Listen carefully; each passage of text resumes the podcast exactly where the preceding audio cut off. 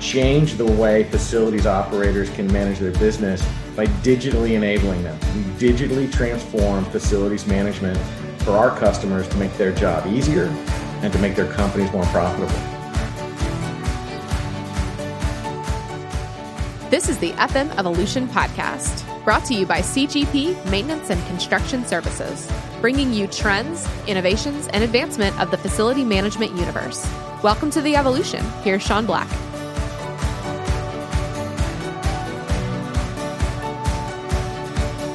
What's up, guys? Sean Black and FM Evolution. Welcome back to another show. Man, in this industry, I tell you what, it seems like it's hair on fire all the time.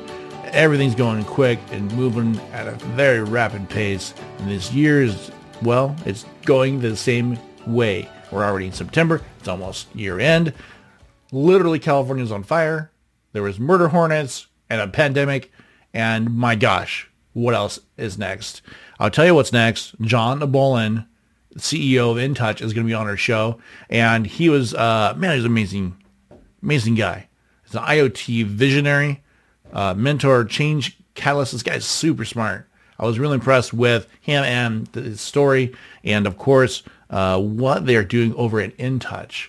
Um, there, man, the culture uh, is is just spot on. I love what they're doing to lead their teams and really to take care of them. But the most um, impactful thing to me was what the impact they're making on the lives of others around them and the product they're offering and what they're doing. You do not want to miss this. This is a great interview. John's a great guy, and, and man, you got to check out In Touch. So stay tuned. You're not going to miss this one. But before that, here's a word from your sponsor. CGP Maintenance and Construction Services Incorporated is not just a general contractor. They build, service, and maintain facilities while self performing for some of the largest brands in the nation. With over 33 years in business, they've got what it takes to be the partner you deserve in today's fast paced facility management marketplace.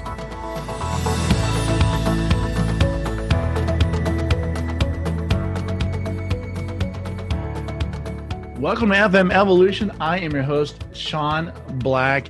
And today I'm so excited and a little nervous because I was joined, I'm joined by John Bolin, who is the CEO and IoT visionary, advisor, mentor, and change catalyst at InTouch.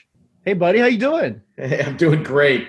That's uh that's a mouthful. Well, that right? was a lot. That's no, I was I was impressed with uh, we had met earlier. I was impressed with what you guys are doing, and and uh, so excited to get to talk to you um, for today. So, uh, but kind of as a way of getting to know everyone, I ask everyone what they're reading because you know leaders are readers, and so I wanted to kind of get an idea what you're reading, John.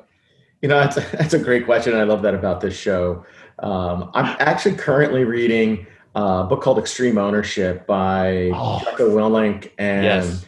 uh, Leif Babin. Uh, it sounds like you know the book. They led SEAL Team 3 in Iraq. Yeah. Uh, for those of your audience that doesn't know it, that included Chris Kyle, the American sniper. Mm-hmm. Uh, and then when they returned from Iraq, uh, they actually crafted the curriculum to teach leadership skills to the Navy SEALs based on their successes and failures during the war.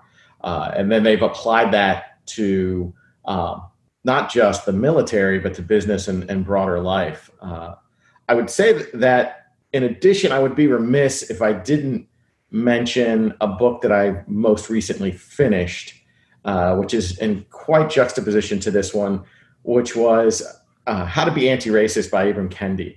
Oh, um, interesting. Um, so, uh, on June Juneteenth, like many of uh, my peer companies and some some many large companies, we yeah. really challenged ourselves to learn more about what racism in America is really about and to educate ourselves. And I chose how to read the book.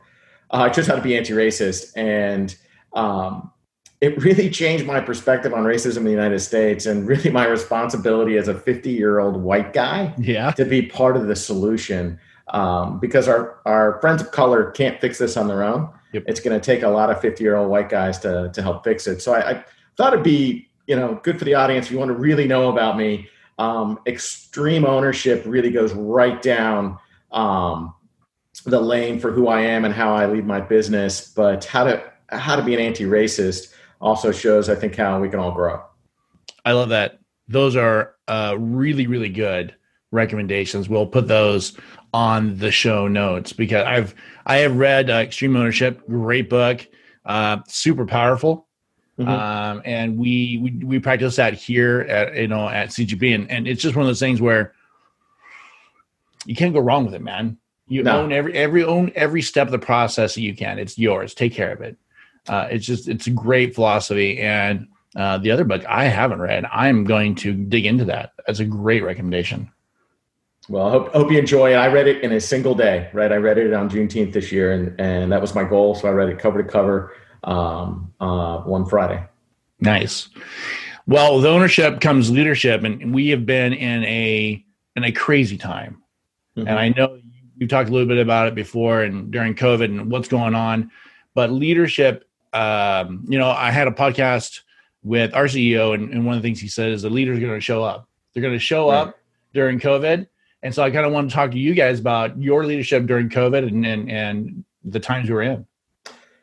No, I, I really appreciate that. Uh, what's interesting is, and I've shared this story a couple times. Uh, you know, when the world came to a stop in March, uh, myself and my CFO, we began sort of the urgent nature of replanning the business. Right, we've yeah. heard so many of your your guests talk about you know getting furloughed and what the impact was on them and how it changed their lives.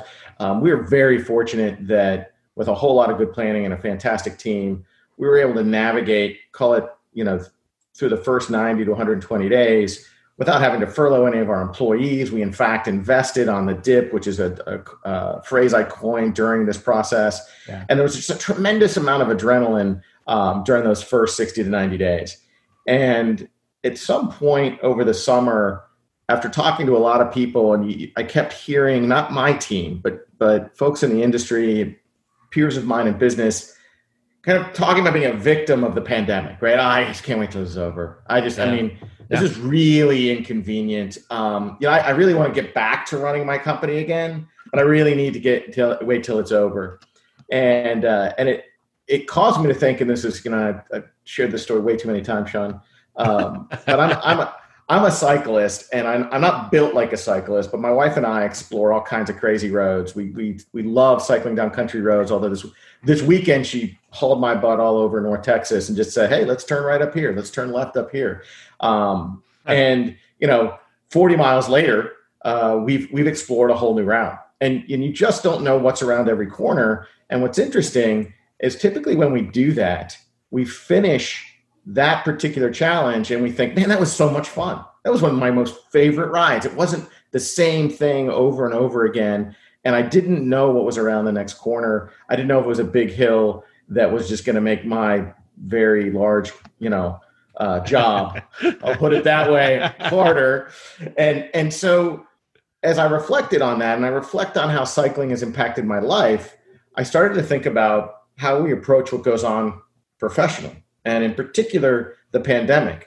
And I actually had a friend call me as I was kind of going through these motions, and he said, "Man, how are you doing?" I said, "Well, we got this going on. We got this going on." He's like, "Wow, it must be a beatdown." And I said, hmm. "Honestly, I'm content." And I said, "I'm not happy. I'm not thrilled, but I'm content because I'm the guy leading. Yeah, and I'm being challenged every day to see what I can do to impact the lives of my customers and my employees." And to really, you know, if you think about some of the concepts in extreme ownership, right? It's win or lose, man. That's right? it. And and it for for me, the test is everything. And so I, you know, what I would tell folks about how I've approached it, right, is the adrenaline rush in the first six weeks. Then you start to kind of get that lull, and then the recognition that this is the time we're being called to be leaders. It, this environment isn't going away, right? There is no oh golly, I just can't wait till it's done. Right? This is it for a while. And our customers, especially in, in my portfolio, these multi large multi-site operators, restaurateurs, retailers, hospitality, service, right? Their businesses have been dramatically impacted and will be so for a while. So mm. it's our job to help them through that, not sit on the sidelines with other people waiting for it to be over. Mm. I love that. That is just that is the challenge right now. And like you said, leaders are going to show up. And if you're uh, if you're sitting sitting around waiting for the good old days to come back, oh, and, and so many people, you're do. just you know you're just you're it's passing you by. That's right. It is, it is exactly passing right. you by. Well, that's really interesting. I love the take on that. Um, I think a lot of people are in a position where they either innovate or die right now. And, exactly. And, and I, well, of course, a lot of our uh, core clients, restaurants and hospitality, I mean, they have been um, either devastated or they've really shifted things and mm-hmm. they're okay. Like they're, right. I would say they're content, right? Not happy, mm-hmm. but content. Right. And and I love the challenges that come with that. And really great leaders rise up to face those challenges. So I, I love that. It's a great point, and I think it's a part of I think it really comes down to part of the, the company culture and, and setting that stage for people. And um, so I kind of wanted to talk, you know, we talk a lot about culture on this uh, show because it's such a big part of what makes a company a company, you know, who they are and, and how they, they grow their, the people that work for them and, and, and how they innovate. And so I kind of want to learn a little bit more about InTouch's culture. Sure. And, and for me, Sean, it, it all rests on on really one core principle, which is truth and transparency. Mm. And and so we've got this incredibly innovative culture, but we ask our people to do a lot every single day. Yeah. And in a in a in a, in a company like ours, um, it's important for everybody to understand exactly what I think's going on, what my goals are, what I think success means, but most importantly, when I think it's hard, right? A lot of people talk about, you know, uh, leaders, you know, always having to be cheerleaders. Well, that's just not true at all, right? You can't always just paint some optimistic picture. Right? We are surrounded by wildly talented people. What they want are the, the facts so that they know how to manage them themselves. And so, you know, when I when I deliver a presentation to the board, which I'll do later this week, uh, I actually right after the board meeting, or at least as close in time as I can, I schedule an all hands meeting and I deliver the exact same deck to my entire company that I just delivered to the board. Nice. And and if it's got fantastic news in it, everybody gets to high five. If it's got tough news in it, everybody has to swallow that and, and deal with it. But but the core of what we do um, is based on truth and transparency. And and but what we're energized by is the technology and the impact that we can have outside of the organization, right? So so for us, Right? We're also driven by our, our core vision, which is, you know, we're here to improve the planet, improve our customers' profits, and we do it just one building at a time. Right. And that's sort of the rallying cry for everything we do. So I build my leadership style around truth and transparency. Um, we get energized by the fact that we're impacting a, uh, a broader um, uh, issue that impacts all Americans, which is climate change. And, and there's, we're just one small piece in the, in, in a way that we can improve that. I love that for those out there who maybe aren't familiar with InTouch, can you tell us a little bit about what you primarily do? Sure. I mean, you know, not to be uh, too flowery, but you know, our our our job is to provide a healthier planet by delivering sustainability solutions that reduce energy, drive profitability, and, and really simplify facilities management for multi-site operators. You know, at, at its very core, what that means is we deliver uh, the best energy management solution in the market, bar none. We change the way facilities operators can manage their business by digitally enabling them. We digitally transform facilities management for our customers to make their job easier and to make their companies more profitable. Wow. That's outstanding. That's a great explanation. Exactly what you guys do. Well, gosh know, knows I should get it right, right, Sean? You better get it right. that will be at the board meeting next week. that's right. no, no, that's great. Uh, I love that we are so much focused on innovation right now, and a big part of the of show, of course, is talking about innovation and trends, and and really um, helping facility managers understand what's out there and, and how it impacts them. And we talked earlier about really about impacting people's lives and I know right. that you're huge on that and, and, how that you know rolls out for InTouch. Oh, absolutely right. I, I, talked a little bit about climate change uh, a moment ago, but you know, if you think about it, um, buildings represent 30 36 percent of the energy consumed around the globe. um, and they generate 39% of global car- carbon emissions. In the United States, they consume 42% of our country's energy and and 70% of our country's coal. And they generate nearly half of the CO2 emissions in the US. And when we think about climate change, we're always thinking about cars and smokestacks and yeah. and you know all of the the sort of dirty technologies. We never really wrap our heads around the idea that that the offices we go to work in and the houses we live in are actually the largest culprit. And the simplest way to impact your energy consumption in a building is to make it smarter. Fact, McKinsey, McKinsey did a study that said the most efficient, highest return way to become more energy efficient in buildings is to put smart controls in place. Right? It has the best ROI and the fastest return to payback, which is obviously the core of what, what InTouch does. But more importantly, by doing this for our customers, our facilities managers, we're going to digitally enable them and create more resilience in their business. It, you know, the pandemic has been this fast forward exercise and asking your business whether it was resilient. Yep. And, and a lot of folks found out the answer was resoundingly no. Yeah. Um, folks that were able, and if you go come down to where touch can impact, who had already digitally transformed facilities management, they were actually able to to take on what what they believe are mundane tasks, but are impossible tasks if you're not digitally enabled. For example, I need to change the schedules for every single one of my sites right now for tomorrow. I want to change the way I'm heating or cooling that space across every single site in my chain. And then a week later, when it all changes again, I actually need to just bring half of them back online. Um, and then the other half are going to open partially. Right? We have fitness center customers who decided to change their operating schedules to open for an hour, close for an hour, open for an hour, close for an hour, right? Without being able to reach out to those buildings digitally, you're, you're literally making phone calls trying to get someone in to go in and change setbacks. Just, you know what, just, just turn them all on, turn all the fans on and push them all to cool. And hopefully that'll work. The inability to digitally enable that has left some folks really defeated while other folks have really been able to move forward. That's the fast forward exercise that climate change is going to bring us over the next decade if we don't sort of get after it. Interesting. And, and so if you think about, you know, this being a dry run for a slow motion event, right? Imagine a decade of, of challenges in different environments. Now it will be, it won't come in the form of, hey, we're closing everything. It's going to come in the form of, you know, catastrophic weather events, right? Some of our, our listeners are probably managing fires on the West Coast right now as part yeah. of their facilities management strategy. I know we are with our customers, automatically closing dampers to make sure that we're able to manage the smoke. So climate change is going to create this long-term test on our resiliency, and it's going to take technologies like InTouch to enable the facilities teams to battle that. Um, and if, if we thought there was a litmus test over the last, you know, six months, the litmus test over the next decade could be just as hard.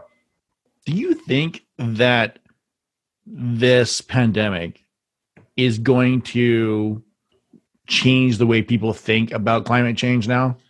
I mean, it's just I, I don't know. It's it's it's a big subject. There's a lot of right. a lot of companies out there, a lot of CEOs that obviously have to think about this because their footprint mm-hmm. is so vast. No, I think I think I think it might. I mean, my op- the optimistic uh, part of me says it will. Um, there are a couple of things going on before the pandemic started. Most importantly, the idea that large financial institutions were requiring the, the companies that they invested in to demonstrate real progress on ESG initiatives, so environmental, social, and governance initiatives. And in particular, we're scoring them and um, essentially said, we will pull our investment if you don't start improving. So there was already a um, a groundswell of this, and, and importantly, companies that score high on ESG metrics actually perform better, right? So that's why it, it, this isn't because it was altruistic on the part of these financial leaders. It was because those companies appeared to perform better. So there was already this groundswell. What I'm hopeful of is that it is true that in the early stages of the pandemic, um, people got to see clear skies in certain cities again and clear waters. You know, they, we talk about the water in Venice and the skies in China. Uh, that that it gave them a sense that they were understanding that there was a very human impact on their quality of, of life.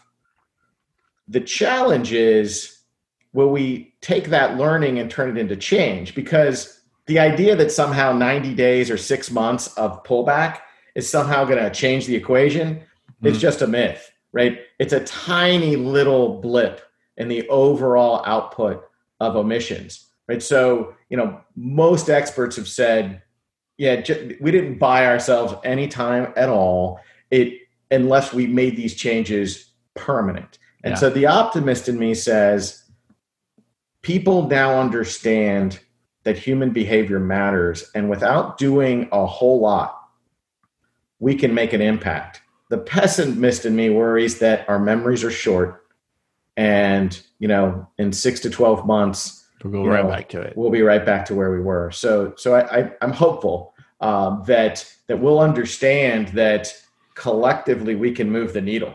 But it didn't take, you know, a bunch of multinational agreements or anything else for us to move the needle that hard that fast. It took a bunch of people just changing their behavior.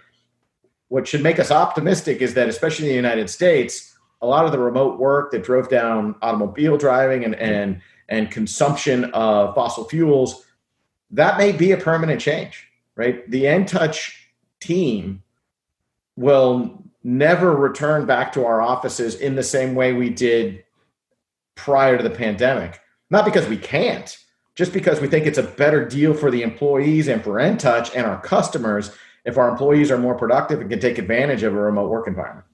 I think it's interesting the culture shift that is happening mm-hmm. because of this pandemic.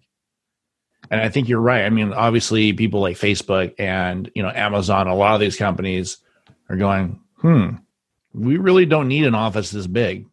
Right you know, and hmm, this might be really a benefit to the team that you know that is working for us to have flexibility. To, at the same time, I think, um, my personal opinion, we got to be careful because I know people who are working at home will continue to work at home. A lot of us will. Right. So you only end up doing 10 and 12 hours a day, which, hey, that's not a bad thing to me. I love work. So, but you got to balance it out too. Oh, absolutely. I mean, I, I, joke that there's really only three days in a week now. There's weekday and then Saturday and Sunday.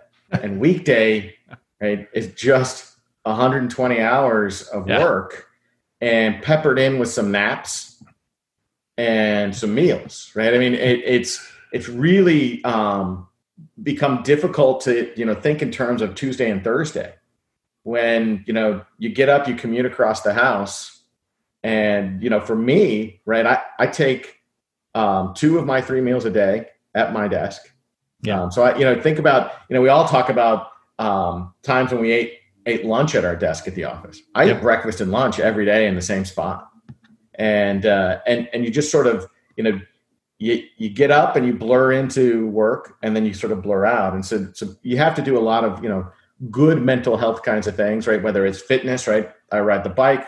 You know, you got to check out and walk the dog. You got to make sure you're spending more time with your family and not letting it intrude. I mean, there's a lot of things that that go into making sure you're being healthy. But um, you make a good point, right? Working from home has lots of advantages, but you've got to create boundaries. Uh, we we suspect when we return uh, to the office, like it'll likely be in January.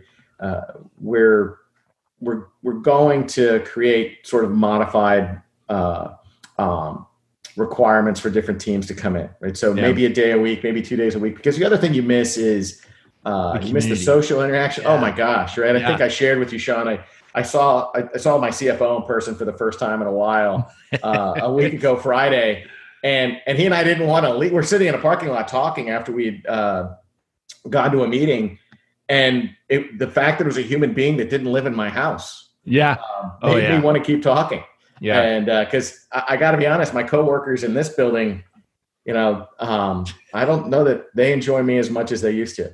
And they have boundary issues. Yes they do. Yes they do.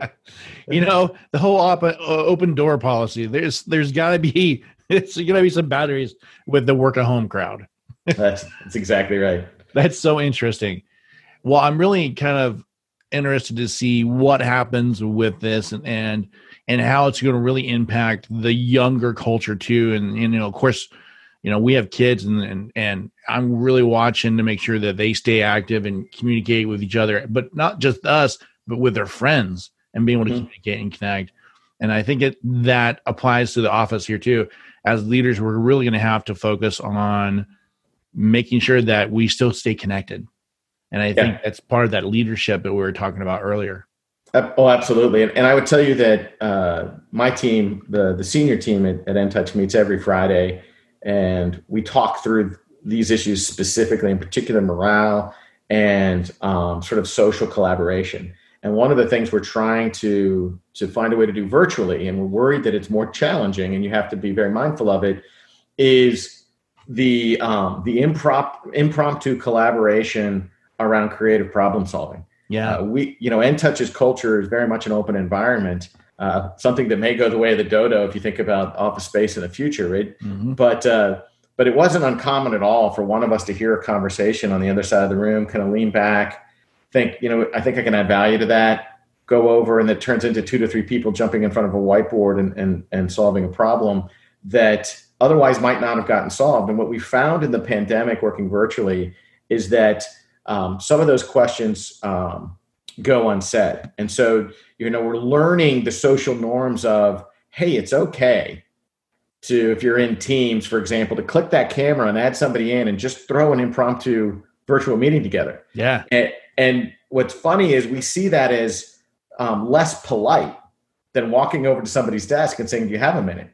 But there's really no difference. We just we just aren't yet ready to click that button. We haven't broken that muscle memory, and so we've really got to work through that. That's something that NTouch is working on. Is really trying to create this this collaboration um, because we do feel like we miss that at times, and I, I think it slows creativity down. Um, I think for some of our other teams, it's absolutely sped sped up their ability to get their work done and made them more productive. But I think as and not just NTouch, I think all companies have to think through how do we create that really, really neat lightning in a bottle that you get when really smart people collaborate and do it virtually.